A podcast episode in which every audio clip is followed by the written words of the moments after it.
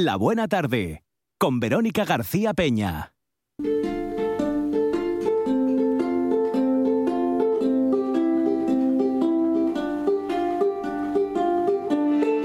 Desde el aledaño Astura la Astúrica Augusta, alcuentras el Castúo, el montañés o la Fala. Desde los godos a la francesada, el mirandés y el sanabrés van percorriendo el camino que taracen los ríos Nalón, Sella, Ebro o Duero. Alien de mil regatos de una lengua milenaria, la asturiana.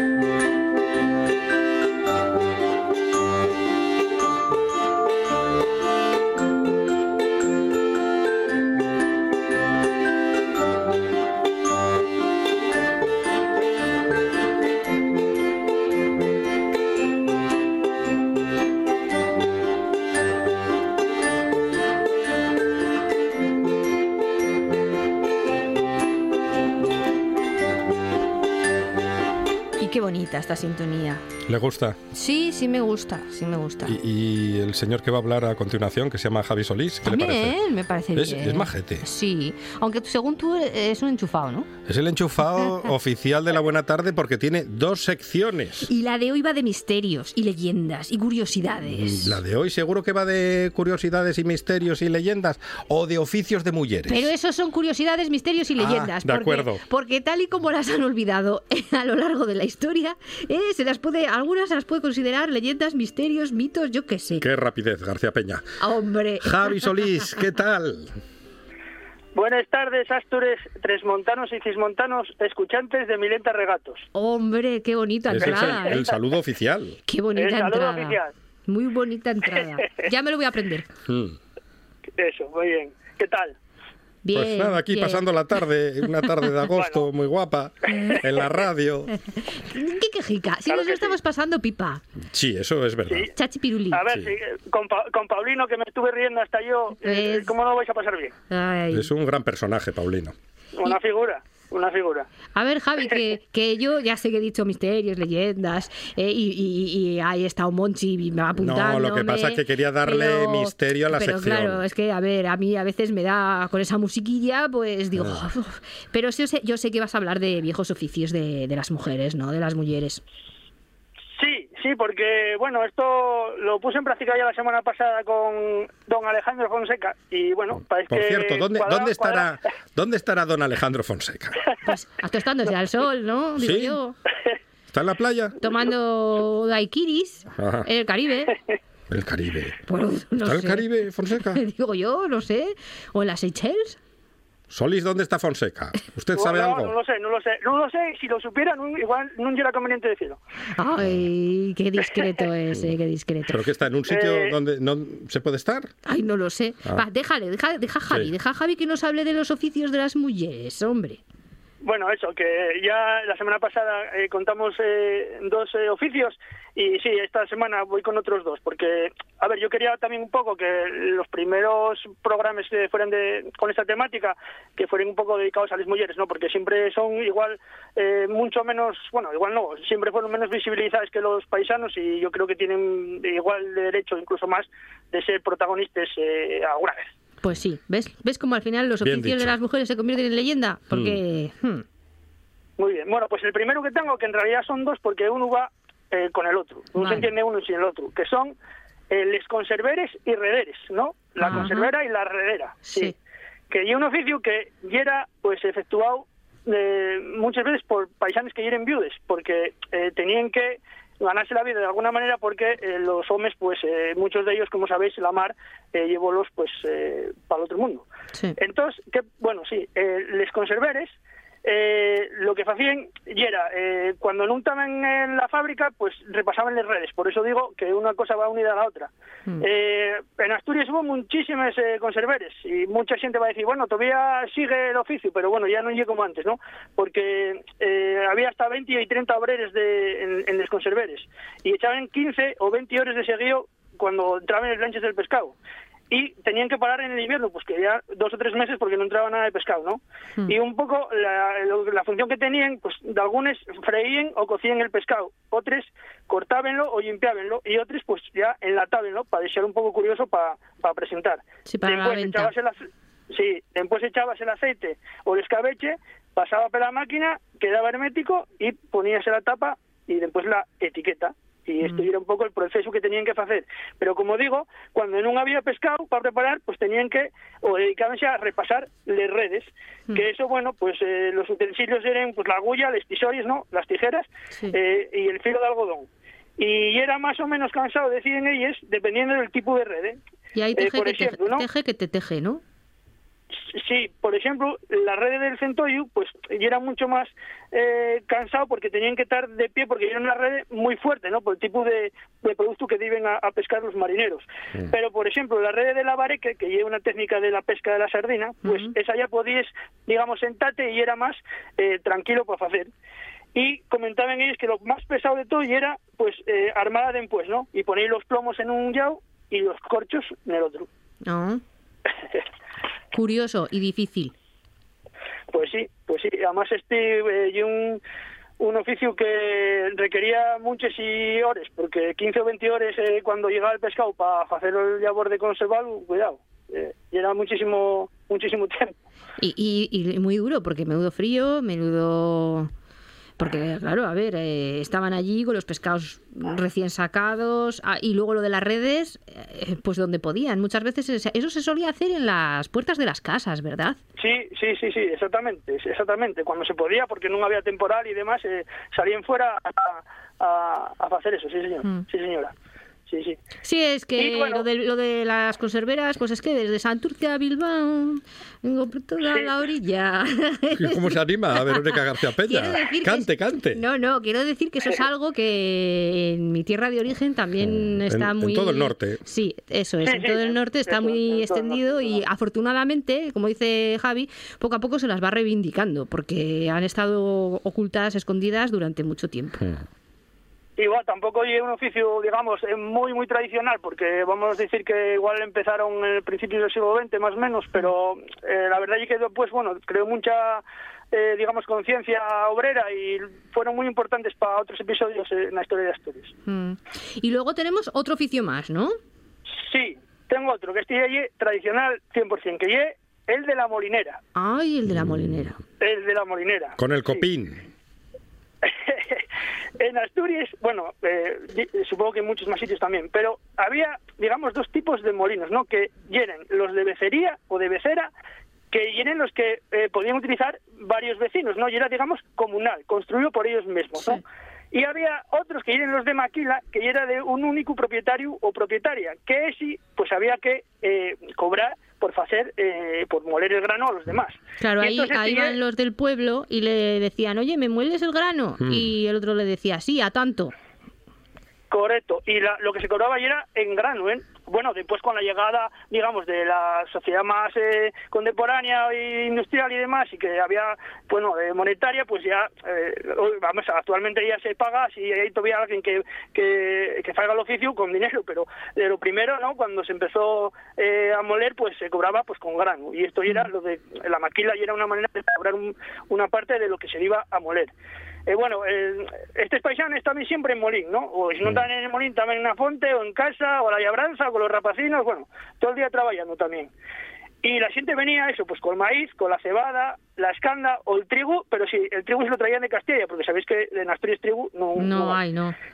No, no, no, no. Y después eh, fue muy valorado el trigo y fue suplantando muchos eh, eh, cereales autóctonos, eh, en una época que el trigo ya era lo más eh, cotizado que había. Y también se podía moler de día, de, Mira, o de noche. Como eso... ahora, eh, que lo del trigo, me has recordado a que ahora también es una de las cosas más cotizadas que hay. Fíjate. Mm. Si solo fuera el trigo. Ya, pero bueno, es que, fíjate, tantos años después. Sí. Eh, nada, bueno, como os decía, eh, se molía de día, se molía de noche, cuando cuando se podía y cuando había mucho que, que moler, pues eh, no se paraba. Mm. Y como os decía, la molinera cobraba la maquila.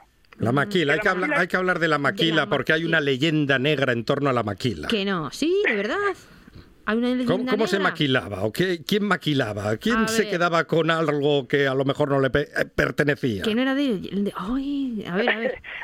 A ver, la maquila y era eh, técnicamente el cobro o pago que se hace con grano, con fariña por moler o por rabilar, porque rabilar es diferente a moler, ¿no? Rabilar es quitar, como digamos, la cáscara la que trae el cereal. Sí. Sí, bueno, eso, sabéis lo que es. Entonces eso era la maquila, no el beneficio. Eh, y era un porcentaje que, que, que daba la molinera con él, o el molinero, eh, eh, por el bueno pues por el trabajo que estaba haciendo al que iba a moler el grano. Sí. Y eh, lo, sobre la maquila, sobre la molinera, hay eh, muchos eh, cantares en Asturias, y esto de la del beneficio este que decía Monchi de la leyenda negra y demás, pues mira, hay un cantar que lleva la danza en la molinera, que ya es muy conocido, eh, sobre todo en la parte de, en Asturias central, y que dice, entre otras cosas, dice, tiene la molinera guapos pendientes del trigo que maquila a los parientes. Ay, ay, ay, ay. Vamos, que se lo quedaba. Sí. Eh, se lo quedaba sí. Y se compraba pendientes. En, bueno, en otra sí. vida, Rodrigo Rato fue molinero. Ay, es el mercado, amigos, decía la molinera. Eso decía. Eso. Sí, sí, sí. Y también el, el molín. Y era un poco la radio de antes, ¿eh? Porque en el molín se contaban muchas cosas y después unos iban diciendo del otro y demás, ah, y era un poco como eh, cotillas, la radio eh. la radio de antes. O las Pero, redes sociales de antes. Eso, mejor las redes sociales, sí. más mm. que la radio. Bueno, sí. también también puede ser. Bueno, yo oye que tra- eh, eh, traje lo de la radio por, bueno, pues por... por, porque, por quedar bien. En la radio. Eso, eso. eso. Eso y, es. Y bueno, también ir a jugar, o sea, ir en lugares para el romance, ¿eh? También ir en lugares para el romance, porque claro, los molinos tienen también muchas historias de amor, de amor, sí, sí. ¿Ves cómo hoy estamos en tarde bueno, de amor? De amor o de otra cosa, tampoco Ahí, vamos a ponernos ahora que sí, que estupendísimos. Estamos, que estamos de tarde y son ya. amores, amores y claro. desamores. ¿Cómo les gusta Eso. utilizar el eufemismo, de verdad? eh, los, Mira, mol, hay... los molinos eran lugares de amor. Sí, sí. Estoy de acuerdo. Hay un cantar de otro grupo, que este grupo y además un grupo moderno, que es de R D, un grupo de folk, y eh, dice entre otras cosas este cantar lo siguiente, dice, los molinos no son cases porque están pelos regueros, son cuartinos retirados para ir los mozos solteros. Ah, vale. Sí, sí, sí. sí, sí esto sí. era como las fiestas de Prau, las romerías, pero, que tenía que haber pero, un maizal cerca. Pero esto era pues en el si molino. No había maizal, pues, no era lo mismo. Pues había un molino. Esto había un molino ah, y los un alrededores río del y... molino y el río ah, donde cogía agua el molino. Algo de Viesca, claro. Y claro, claro, claro. Los sacos del molino, mm. por ahí, a ver, ¿tendrían un almacén? ¿Eh? Yo ahí lo dejo. ¿Usted qué se imagina, Verónica García Peña, Yo, pues, un, en estos momentos? Una, un, un, un molino, mm. un agua que corre, que corre sí. y el molino, las aspas del molino uh-huh. y la piedra esta grande que la tenían piedra, sí. ahí. ¿Y Solís qué se imagina en estos momentos? A ver, yo estaba pensando en lo que estaba diciendo Verónica, los molinos. A ver, los molinos en Asturias son de agua, ¿no? Los molinos de viento no existen, ¿no? No, pues eso Entonces, de agua, de agua. Sí, sí, sí, pues sí. Agua. Eso sí. No, te, te estaba pensando en eso, ¿no? Que siempre hay un lugar también muy apartado y que está siempre, pues muy, digamos, hay veces que no está cerca del pueblo, ¿no? Hay que ir caminando un cacho. Y también tenía mucho, eh, digamos, eh, eh, yendes, porque como estaba apartado y demás, pues daba lugar a ser un escenario para contar muchas historias o, o historias que pasaran en el molín. Y mm. entonces, si tenemos tiempo, que no lo sé, podemos contar una que es para sí. referencia a un molín. Una, una te dejamos contar. Tres minutos, más o menos. Una. Una. Si vos paráis bien. Sí, venga. Bueno, pues esta esta leyenda eh, lleve dos, eh, de dos mendigos, ¿no? O, o dos probes de pedir, como me decían a mí en, en casa muchas veces, dos probes de pedir. Eh, y cada uno de ellos tenía una eh, una gorrumba, que lleve una joroba en castellano, ¿no? Mm. O chepa, que en chepa no sé si también existe en castellano o no. Sí, Parece chepa, que... chepa, la chepa de toda la vida. Muy bien, la chepa. Pues entonces, eh, estos dos mendigos tenían, eh, bueno, iban a, a resguardarse a la puerta de un molín. Y un día eh, fue uno de ellos nada más. Y cuando fue a resguardarse, pues está, sintió pues un cantar y a alguien que estaba dentro del molín eh, bailando. Y decían eh, algo así como lunes y martes, miércoles, tres. Y cantaban eso y viven bailando, ¿no? Porque vienen como una especie de, digamos, de diablos, de seres mitológicos mm. pequeños que mm. entraban eh, al molín por la pellera, por la cerradura y salían eh, por el mismo sitio. Y entonces decían lunes y martes, miércoles tres. Y entonces dijo, jueves, viernes y sábado, seis. Oye, y esto gustó ellos a los a los diablos, porque eh, aumentaba la canción, el cantar, y podían seguir bailando, y bueno, y, y rimaba. Y entonces, como les gustó, salieron y comentaron y al mendigo que, que iban a premiar lo que quería. Entonces dijo que quitaran la, la chepa. Mm. Y bueno, efectivamente, y la quitaron. Entonces, pues, eh, bueno, al día siguiente dio con el otro mendigo y contóilo. Entonces, este otro mendigo eh, dice, bueno, pues, eh, me voy a ir yo a ver si me pasa lo mismo. Y fue para el molín y también los diablos, diciendo lunes y martes, miércoles tres, jueves, viernes y sábado seis. Y repetían eso. Y entonces, él pensó eh, otra frase más y dijo, y domingo siete. Ah, pero esto no nos gustó a los diablos, porque el domingo y el día del Señor, y para más no rimaba. Entonces, como no nos gustó, castigaron y pusieron la otra chepa, y él sí quedó con dos chepes. Un dromedario. Sí, sí, sí. Eh, tengo que decimos que esta leyenda la hace mucho en otros lugares, como el sur de Irlanda o la Bretaña francesa. Ah. Y, atención, Verónica García Peña, dime. En Euskadi, Eh, tengo entendido que son las brujas del bosque de Zugarramurdi las sí. que quitan la chepa a un mozo de San Juan de Pie de Puerto, según me documenté. Bueno, es que en el País Vasco tenemos muchas brujas que hacían muchas cosas. Esas son unas, las más famosas, las de Zugarramurdi, porque ya sabes, con la película además de Ales de la Iglesia se pusieron se todavía más famosas. Se hicieron todavía más famosas, pero tenemos muchas. Y sabes que mi pueblo, eh, Zalla, es ¿Eh? el pueblo de las brujas. ¿Ah, sí? Sí, un día os lo cuento. Ah, Otro... ¿Y, y, usted, ¿Y usted cómo viene al trabajo? Hablando. Escoba, vengo con escoba. Javi Solís, muchas gracias. Hasta luego, Javi. Muchas gracias, adiós, adiós. Un abrazo. Un abrazo. Un programa de viajes, turismo, aventura e historia lleno de contenidos didácticos con los que aprender y divertirse. Un escaparate turístico, donde se incluyen información sobre casas rurales, hoteles, gastronomía, turismo de aventura, senderismo, festivales. Voy a volver a salir y quiero que me aplaudáis como si fuera yo que sé. Un buen día para viajar, un programa de apoyo al sector turístico de Asturias. Los sábados y domingos a las diez de la mañana.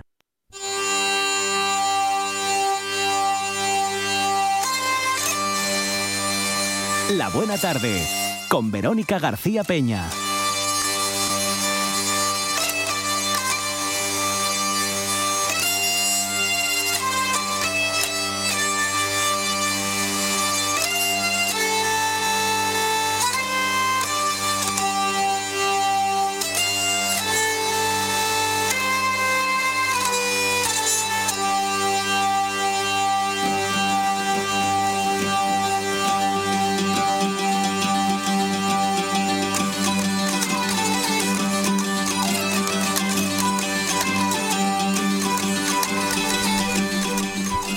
Esta sintonía uh-huh. y con esta marcha, porque tiene marcha, tiene marcha, marcha claro. tiene marcha, nos vamos a ir a darnos una vuelta por la historia. Una vuelta por la historia al estilo David Rivas, que al está aquí en Rivas. Carne mortal que ha venido a visitarnos. Y pinturero además, a porque ver, parece sí, un sí, lord con, inglés. Con sombrero de... ¿qué es? ¿De Panamá se llama? Sí, sí, sí con, Panamá. Con, eh, americana. Súper elegante, súper elegante. Camisa muchas, blanca. Mu- muchas gracias. Sí, sí, sí.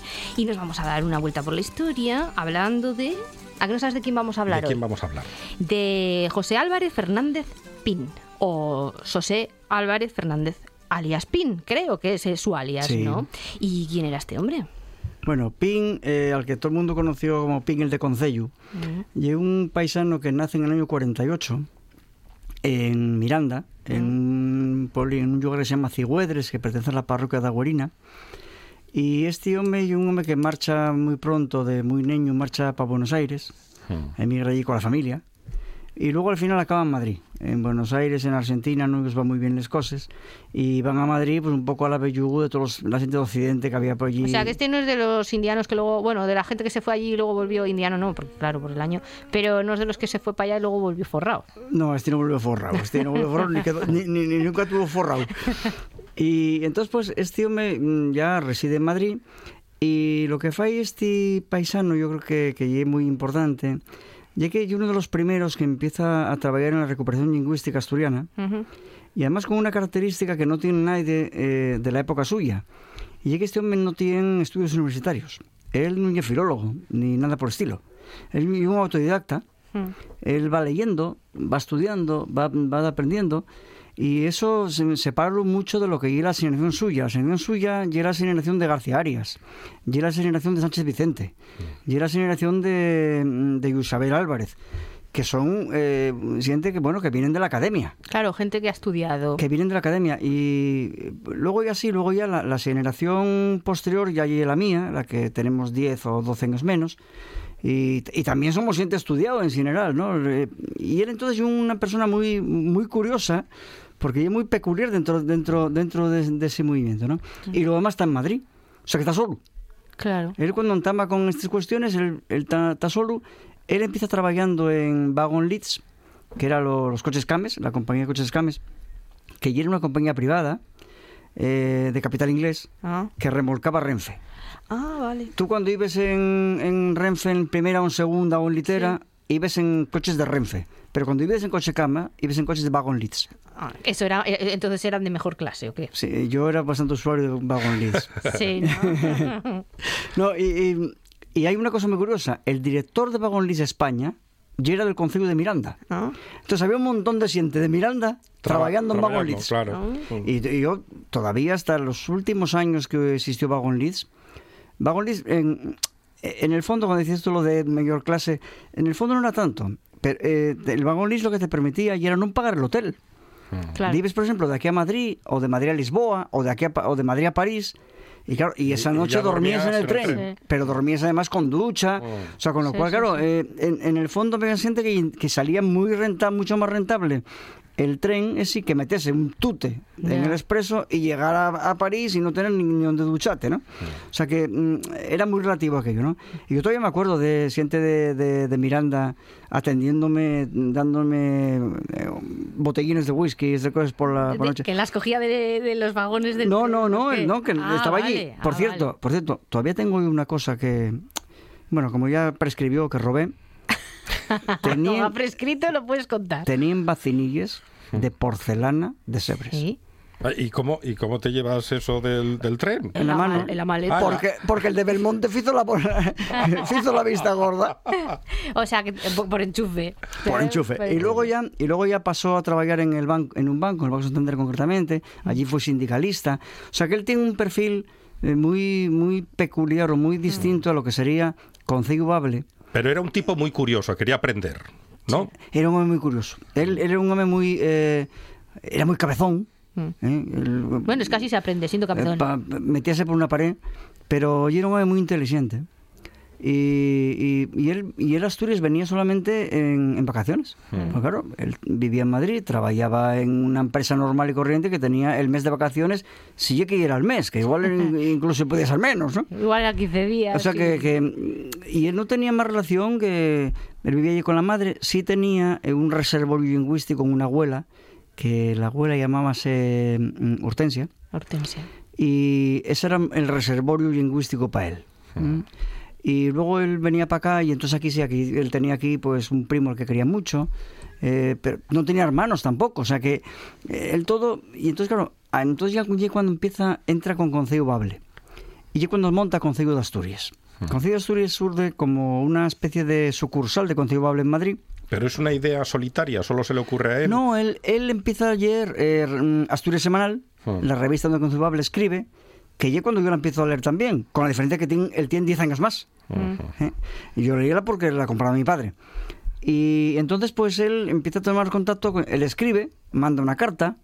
Eh, yo todavía me acuerdo de aquella carta, pero no me acuerdo lo que dice. Una carta, pues una carta muy simplona, de un paisano que está emigrado y que la manda a Asturias Semanal y se pone en contacto con García Arias y con...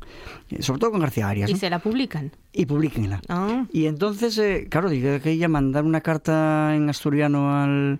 a un periódico, hacía los Manfred de la Llera y, y pocos más de, en aquel momento. Y luego ya los nuevos de Concejo, pero de los antiguos, debía ser Manfred de la Llera el único que quedaba habitualmente que escribía en el comercio, debía ser de los pocos, ¿no? Los demás eran todos mezclaban mucho y tal, ¿no? Porque estamos hablando de los años setenta. Estamos hablando de los primeros setenta. Sí. Eh, Concejo lo empieza a escribir en, en Asturias Semanal en el setenta y tres. Y ahí es donde yo conozco a Pín. Pero yo a Pín conocí-lo dos veces. La primera vez que lo conocí no me di cuenta. ¿Se te pasó o qué? No, mi abuelo, eh, mi abuelo Manolo, el padre de mi madre, que era anarquista playo de Cimavilla, y era muy aficionado a la literatura asturiana. Y entonces llevamos un día al pueblo de Asturias, en el año setenta y tres o setenta y cuatro, ya no me acuerdo, y dieron un, y daban un premio al, a un, al primer um, cuento que se, que se premió en asturiano antes de morir Franco. Mm. En el, ya estábamos... En, y era de Pín. Ah, mira. Y claro, y allí, te, y allí tuvo Pín para recibirlo. Pero yo, allí vi yo a Pín, seguramente, pero no me di cuenta de quién era. Claro, no le prestaste. Sencillamente, yo lo que hice fue estar allí con mi, con mi abuelo. Diéronnos el cuento, pero en un, en un ciclo hostil. Ni siquiera estaba en... Y luego sí, luego ya lo tuve en un librín pequeño que se llamaba El Bable de Suanín. Se llama, me acuerdo perfectamente. Y yo era el año setenta y tres. Eh, yo no sé si el, yo creo que fue premio de Pueblo de Asturias en setenta y tres.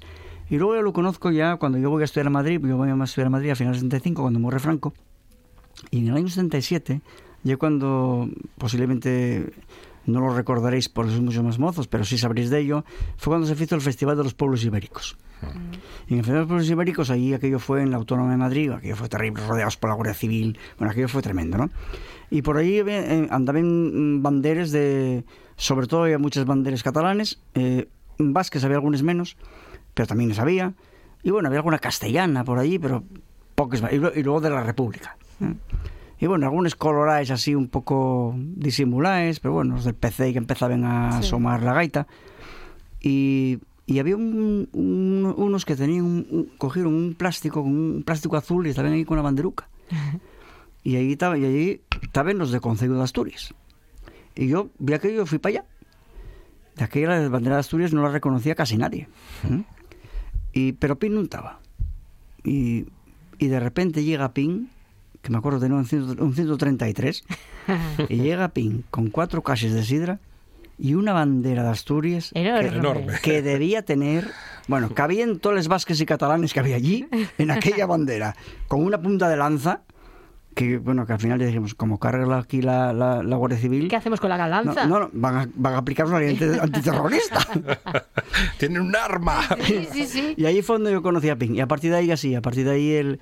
Y entonces Concejo de Asturias, aunque ya existía, ya se fundó mmm, con papeles, eh, yendo al registro en el, en el año setenta y ocho. Mm. Por eso yo soy de los fundadores de Concejo de Asturias, aunque yo llegué...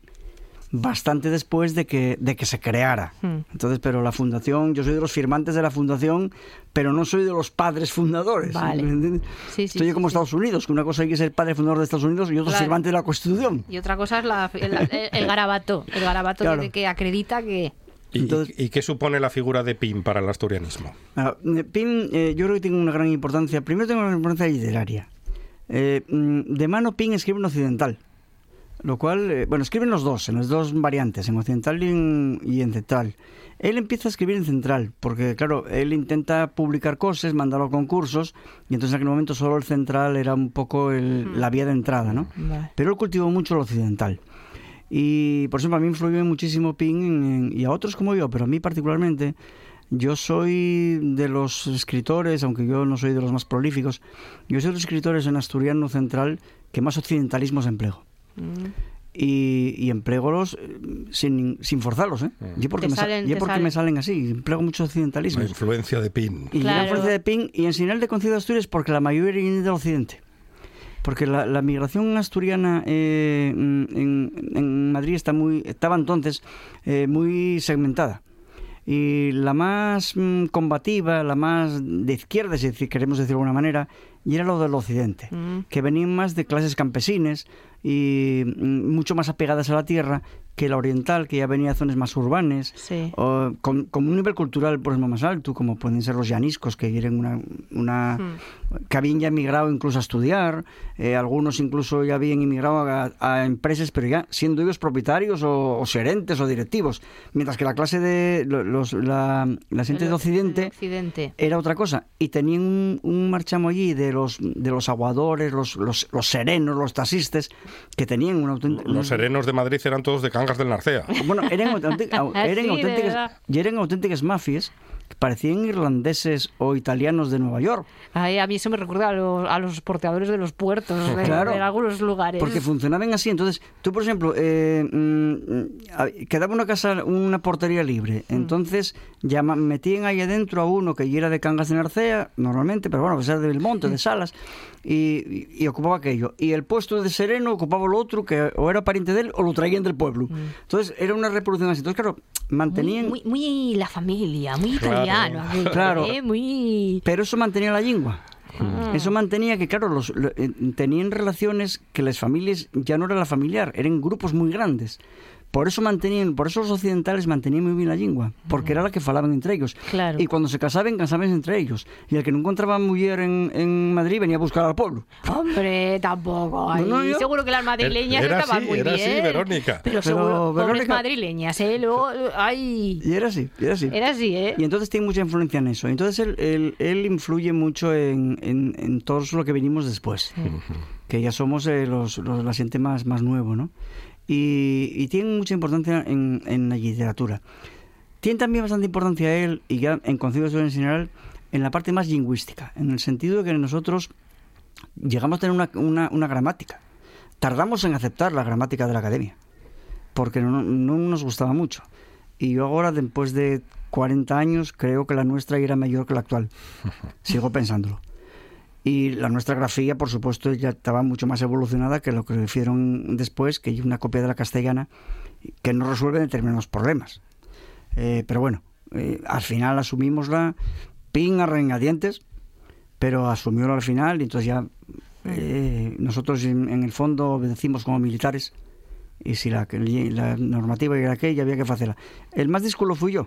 Así, ¿eh? eh curiosamente, curiosamente, curiosamente con Pin llegué también a la academia, pero fui más dísculo. Pero él, bueno, él fue como, más, más obediente. Pero como yo escribía normalmente central, yo adaptéme mucho mejor a la, mm. a, la, a la normativa. Y luego tiene mucha importancia también en el asturianismo en general. Mm. Porque Pin eh, tenía una cosa también eh, muy, muy distinta a la generación de él, ¿no? Y es que al no vivir en Asturias, él no tuvo en la polémica política con Asturias. Cosa que también me pasó a mí. Con la diferencia que yo tengo diez o doce años, diez, diez, once años menos que él. Sí. Entonces, claro, él esa guerra no la vivió. De si eres de una banda de no sé qué, si sí. eres de maoísta o trotskista o lo que fuera cada uno de aquella, ¿no? Entonces, para eso, él ese problema no lo tenía. Entonces, claro, él fue uno de los primeros que dio el paso a lo que sería un nacionalismo puro y duro.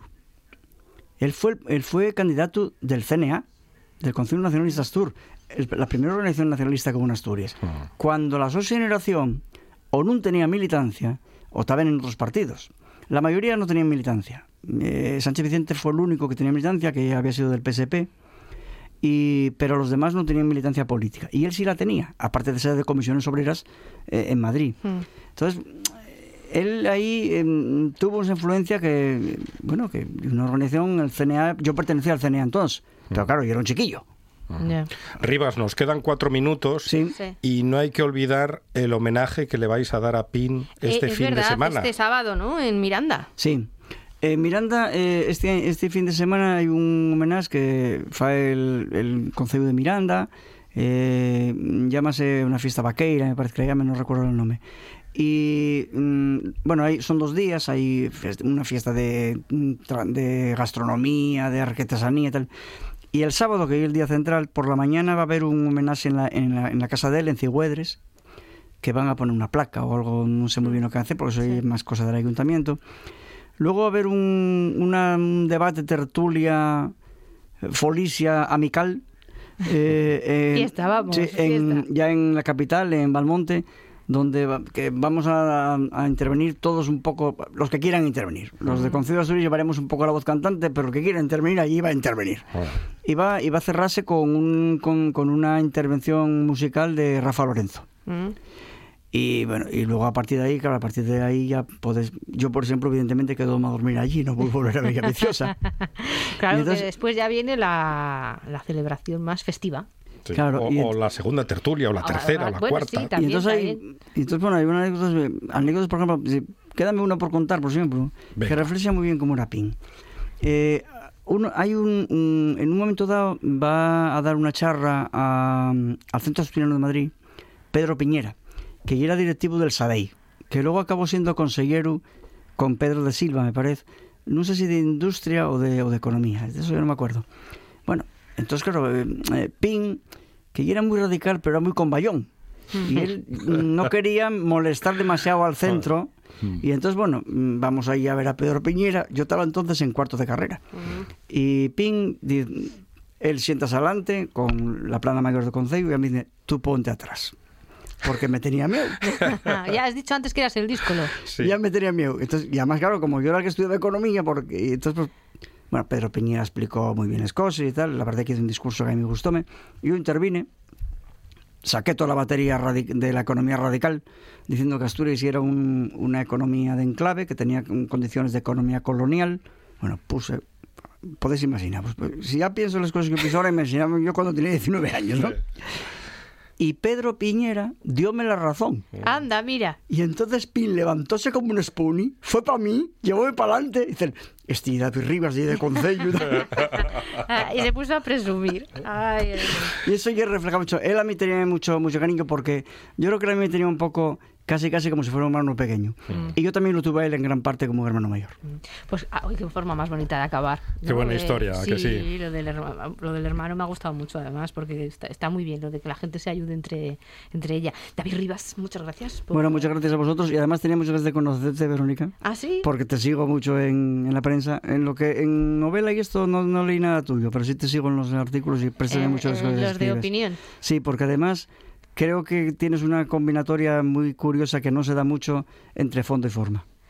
Es que a mí me, me, me parece muy importante tan, lo que se dice y la forma en la que se dice. Yo creo que ambas cosas sí. tienen que ir de la mano, porque si no, no... Yo muy inglés esa cosa. Ah, sí. Bueno, siempre o sea, me ha dicho... metió la cuña. No, siempre me dice que soy un poco british. Oye, igual... Eh, ya amigo, ya está la clave. igual, igual viene de ahí. Muchas gracias, David. El deporte en R P A es más largo, más emocionante, más deporte. Porque en R P A jugamos tiempo añadido. La actualidad del deporte asturiano como en ninguna otra radio. Una hora de información al detalle con todo lo que te apasiona. Tiempo añadido, de tres a cuatro de la tarde en R P A. R P A, siempre con el deporte. Esto es R P A, la radio autonómica de Asturias.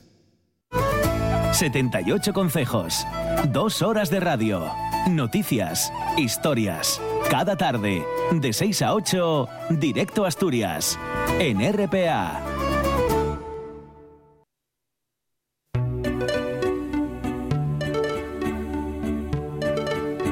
La buena tarde, con Verónica García Peña.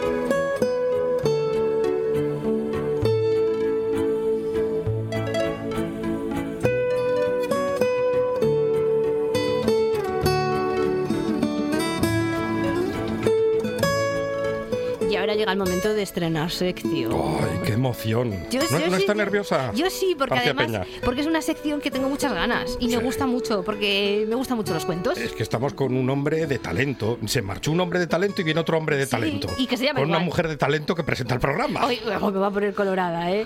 Bueno, tú también tienes talento, ¿eh? ¿Eh? Sí, ¿has visto? Te... ¿Qué pasa? ¿Qué parte que nos estamos dando repartimos, jabón? Repartimos bueno, jabón. El caso es que a mí me gustan mucho los cuentos. Sí, y entonces, como esta sección va de cuentos, pues estoy muy contenta de, de que la tengamos con nosotros en esta edición verano de, de la Buena Tarde. El Zahorí de Cuentos. El Zahorí de Cuentos con David Acera. David Acera, buenas tardes. Muy buenas tardes. O el Zahorí de los Cuentos. Bueno, qué belleza. Sí. Hombre, a alguna mente preclara se le tuvo que ocurrir este nombre, es el nombre tan maravilloso. ¿Ves? Seguramente. ¿Ves lo del talento? Sí, es seguramente. Es que... Pero bueno, nada, estamos aquí enjabonando. Está bien. Los cuentos también sirven para dar jabón y entre otras cosas, ¿no? Es que hay que decirse las cosas buenas, que siempre estamos Yo empeñados en decirnos sí. cosas malas. Eh. Y las cosas buenas, ¿qué? ¿Eh? Esas se nos olvidan. Pues no, hay que decirlas. Yo creo que sí, la verdad. Pues nada, para mí es un placer eh, volver a la que para mí es mi casa, mm. la Buena Tarde, con la que ya pude colaborar hace unos cuantos años, y la verdad es que cuando Monchi me, me plantea y tú eh, volver aquí a, a hablar de cuentos en agosto, pues digo, ah, habrá algo más bonito sí. que hablar de cuentos en una época estival. O sea que para aquí que me tenéis en una sección eh, en la que pretendo que hablemos un poco de los secretos de la narración oral, qué dónde bien, encontramos los cuentos bien. Y quizás, si os apetece, podamos, ya que hay tanto talento en este estudio y entre la gente que nos escucha, eh, podamos trabajar en los mecanismos que hacen estallar la imaginación. Sí, sí, sí, sí, sí, sí, sí, yo podamos... aplaudo y todo. Y sí, además sí, es que sí, sí. estamos ante un viaje eh, a la infancia, porque sí, una ¿dónde, aventura. ¿Dónde nace el cuento? El cuento nace en nuestras familias, cuando abuelita sí, nos cuenta sí. los cuentos para sí. que nos dormamos o para que estemos mm. atentos y, sí, y, y hecho, se nos quedan para toda la vida esos a, cuentos. Antes, antes les he preguntado yo por sus cuentos y aquí todos eran pues yo me acuerdo de que me lo contaba yo, mi abuela, me lo, cuenta, me lo contaba mi abuela y tal. Y eso es muy importante que no lo perdamos. Los narradores, los cuentacuentos, mm. buscamos las historias en, en, en tres bloques fundamentales de lugares, ¿no? La primera no tiene por qué tener este orden, pero, pero por empezar, por donde vosotros estáis comentando, son eh, lo que nosotros llamamos historias de vida. Es eh, buscar en nuestra infancia, pero también... Eh, aquella mañana en la que fuimos a comprar una barra de pan y nos dijeron que... Mm. Y después contar eso como si fuera un cuento, con qué las bueno, herramientas de, bueno. de cuento. Yo en eso estoy eh, mucho ahora. Eh, de hecho, mi último espectáculo para adultos, que se llama Familia, recupera de alguna manera episodios de, de mi familia. Y siempre cuento que probablemente el comienzo de, de mi profesión eh, esté situado en un puerto de alta montaña, que se llama el puerto de la Bachota, en la zona central de Asturias. Mi abuelo, cuando era niño, eh, trabajaba allí como pastor hasta mm. la guerra en la que fue soldado. Después hizo de todo y cuando los eh, nietos alcanzaron una edad, pues un poco seis, siete, ocho, nueve años, nos subía también allí al puerto de la Bachota, a la braña del Cheu, y veraneábamos. Nos, nosotros no trabajábamos. Cogíamos el caballo, empezabas a galopar, si te tiraba aquello rebotaba... Pero en Asturias, incluso en agosto, a veces en un puerto de alta montaña, de repente todo se nubla y todo empieza se, a llover. Todo se oscurece. Y en ese momento nos metían a los niños en una de las cabanas, donde dormíamos también. Hacíamos... Mm. Eh, el colchón con plantas leñosas, echábamos unas, le- unas mantas encima, allí dormíamos. Y los paisanos, cuando llovía, hacían fuego en el suelo, todo se llenaba de humo y comenzaban a contar historias. Historias de vida, muchas de ellas, de la guerra... de cosas que les habían pasado de sí. niños. Y son esas historias que se quedan ahí. Ese es un primer bloque, un primer lugar donde llevar el palo zahorí y encontrar historias muy buenas. Muy buenas. Todas sí, tenemos, sí, sí. todos, todos tenemos. Yo, yo, sí, yo sí tengo muchas de esas. Wow. Unas cuantas. Sí, sí, sí. Otro segundo bloque es eh, buscar en algunos de los cuentos que también me contaban alrededor de esa hoguera, que son las historias tradicionales, mm. las de siempre. Sí. Vosotros imaginaros, mmm, hay ahí... Quizás el más famoso, que es un señor del siglo diecinueve soviético, perdón, comienzos del veinte soviético, que se llamaba Vladimir Propp, es uno de los que empieza a estudiar cuáles son los orígenes de, lo, de nuestros cuentos y descubre que eh, compartimos cuentos eh, desde la India hasta aquí, mm. eh, básicamente las mismas historias y que muchas de ellas hunden sus raíces antes de que se inventara la escritura. Imaginaos que los seres humanos hemos sido capaces de conservar y transmitir cuentos desde la noche de los tiempos. Mm. Sí. Esos cuentos tradicionales, los mitos, mm. las historias populares, las leyendas. las leyendas. Ese es otro bloque, que también podemos contar alguno aquí, algún día, si os apetece. Y el último bloque, en el que me va a apetecer que nos concentremos mucho este verano, vale. son las historias nuevas de creación, ya sean literarias que escriben otros o ya sean las que escribimos nosotros. Hoy este, este es el mejor bloque. Ese es el este terreno este, este, este es el más de Verónica divertido. García Peña y de David Acera. No, y el tuyo y el tuyo bueno. también, ya verás. Y ahí, ahí vamos a, a hablar un poco sobre las herramientas que hacen saltar la imaginación. Mm. Ahí me gustaría hablaros de un hombre, hay mucha gente, pero para mí este es el más importante, eh, un hombre que intentó estudiar cómo fomentamos la creatividad, la imaginación. Él se llamaba Gianni Rodari. Hace dos años hubiera cumplido cien. Una mm. pena para la humanidad que no los haya cumplido. Y el tipo, que era profe también, dijo en un momento determinado, igual que tenemos una gramática para la, estudiar la lengua, una aritmética para las mates, necesitamos una fantástica para estudiar cómo se imagina. Ay, qué, qué y entonces, eh, eso es lo que vamos a hacer. Jugar con alguno de los juegos de Gianni, alguno mío también de creación. Vale, vale, vale. vale. Y semana tras semana yo os animo a que tanto vosotros como los oyentes llamando por teléfono podamos, por ejemplo, hacer una creación colectiva de un cuento, mm. a hablar, eh, a jugar, a chocar las palabras. Bueno, un montón de cosas que se pueden hacer y que esto sirven... promete muchísimo, esto es divertidísimo, me gusta. me gusta mucho. Y que sirven para, para, al final, para fomentar la creatividad, porque la imaginación, la creatividad, para mí, es esa... Eh, cualidad esencialmente humana que nos ha permitido como especie animal llegar hasta ahora. Es lo que nos permite adaptarnos al cambio. Estamos en un momento de mucho cambio, sí, con cosas eh, en el horizonte fantásticas y otras un poco menos fantásticas. Y otras terribles, sí. Y otras terribles, como hemos tenido muchas a lo largo de la historia de nuestra especie. Vamos a ver si los cuentos nos ayudan a seguir siempre para adelante, intentando mejorar, intentando dejar un planeta, un futuro mejor a nuestros hijos, los que tenéis hijos, y de alguna manera también son nuestros hijos. Claro. Bueno, eso es nuestro futuro, aunque no los tengamos. Sí, sí, sí. Uh-huh. Me gusta mucho la idea. ¿Qué le parece la propuesta? Yo estoy encantada. Estoy es buenísima. Yo estoy deseando empezar ya. Venga. Y, y además, es que si, si nos ganas. paramos a, a pensar, podemos encontrar cuentos en canciones, sí, en películas, muchos. L- bueno, hay... en la cu- cotidianidad. Lo que es, decía sí, David Acera, sí, vamos a comprar el pan y, y a la vuelta podemos incluso encontrarnos con un cuento cotidiano. Claro, bueno, además, claro, fíjate que incluso en el mundo en el que vivimos ahora tan tecnológico, la palabra dicha está cobrando una importancia de la leche, mm. incluso en el ámbito, pues bueno, pues de la empresa, ¿no? Porque ahora parece que todo se compra y se vende. Yo creo sí. que haríamos bien en rescatar parte de la existencia humana de eso que alguna gente sí. llama mercado. Pero sí, incluso... y, no, y no hay que confundir valor con precio. Eh, efectivamente, no, es. tendríamos pero, que tenerlo todos claro. Pero incluso si... y, y no todos son produ- no todas las cosas son productos. Incluso o no deberían de serlo al menos. Sí. Pero incluso si vamos a ese ambiente donde durante muchos años Eh, bueno, pues hablaba de un determinado tipo de meritocracia, que ve usted ingeniero aeroespacial especializado en el estudio de Marte. Sí. Ahora mismo, si vas a ese mundo, vas a ver que la inmensa mayoría de las empresas grandes, pequeñas, eh, necesitan contarse a sí mismas. Hay una palabra en inglés, porque estamos colonizados, sí. eh, somos, formamos parte de la influencia de un imperio determinado, sí. pero a, a, habréis oído hablar muchas veces del storytelling. Sí, sí, sí. El storytelling por aquí, storytelling por allá, que no deja de ser Contar, contar cuentos, una historia. contar una historia, contar mm. una marca, contar y, y una poli- persona. Y en política ahora se escucha mucho lo del relato. El relato. El relato. Sí, sí, sí. Pues no, es lo mismo, mm. es exactamente lo mismo. Nosotros, eh, no me acuerdo ahora el autor, que decía que en vez de Homo sapiens, nosotros, nuestra especie debería de llamarse Homo dicens. Ah. No recuerdo ahora, ¿no? El que dice. Y está realmente necesitamos contarnos continuamente. Es una necesidad que tenemos como especie, es algo que nos hace esencialmente humanos, es algo que nos lleva a la noche de los tiempos sí. y que curiosamente cobra cada vez más importancia en un mundo dominado por las pantallas. Por las máquinas. ¿Por, por, la, ¿por qué? Por Skynet. Pues es así, porque es algo muy nuestro. Yo estoy de acuerdo.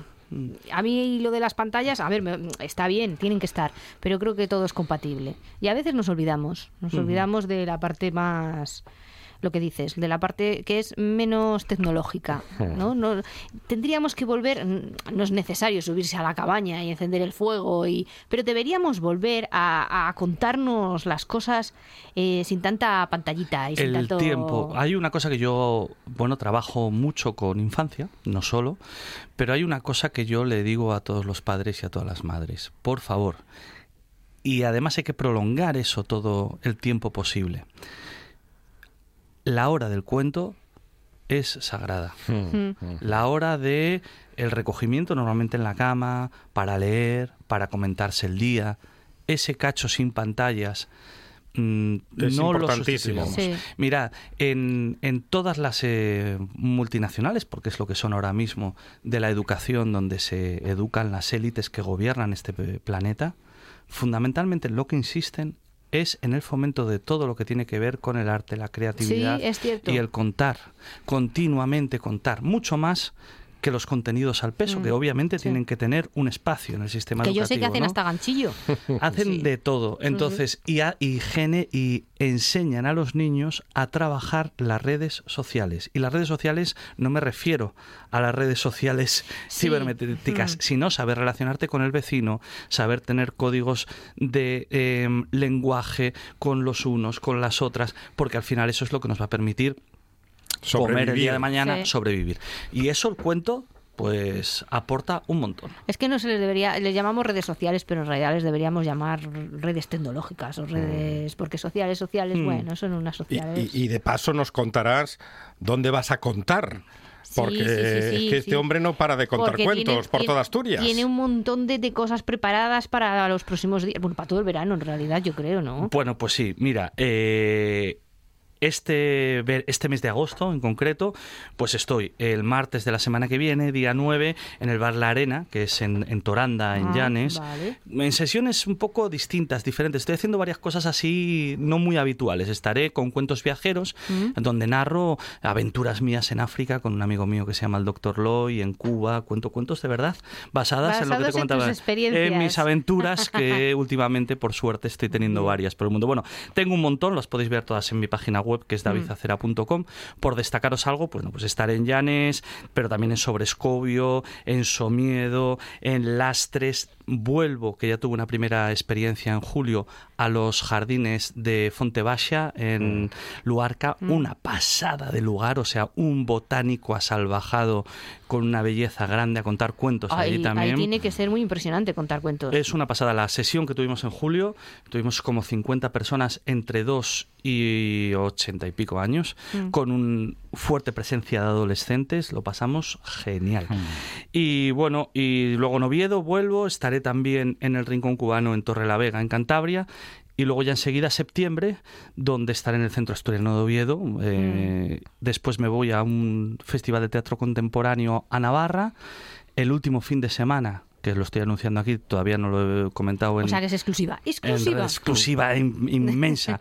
Vuelvo el último fin de semana de septiembre a hacer una, un curso de iniciación a la narración oral en el Palacio Flores Estrada de Pola de Somiedo, que es un sitio que es una pasada. Mágico. Se cuentan solos los cuentos ah, allí. Bien, bien. La tercera edición ya, con profes, con padres, madres, artistas, estaremos allí. Y luego ya, acabo, y a los dos días, salgo para América, que estaré todo el mes allí, En, en Quebec, Panamá y Venezuela. Eh, octubre, noviembre. Vuelvo para noviembre y bueno, sigo. Eh, la verdad es que por suerte ya tengo más o menos planificado hasta el verano que viene, hasta dentro de un año, lo cual ya eh, dedicándome a lo mío empieza a sí, estar sí, sí, sí, muy, sí. muy, muy bien. Y Pero... todos los martes en agosto, ah, toda sí, buena tarde. Sí, todos, y, todos. Y vamos a hacer cosas de cuentos, vamos a... Cont- Oye, ¿podremos contar nuestros cuentos favoritos, no? Podréis hacer lo que os salga del cuento. Del cuento, es... ¿eh? Qué bueno, qué bueno, qué bien que llevado. Es algo que hay que, hay que hacer, claro que sí. Eh, en general vamos a hablar...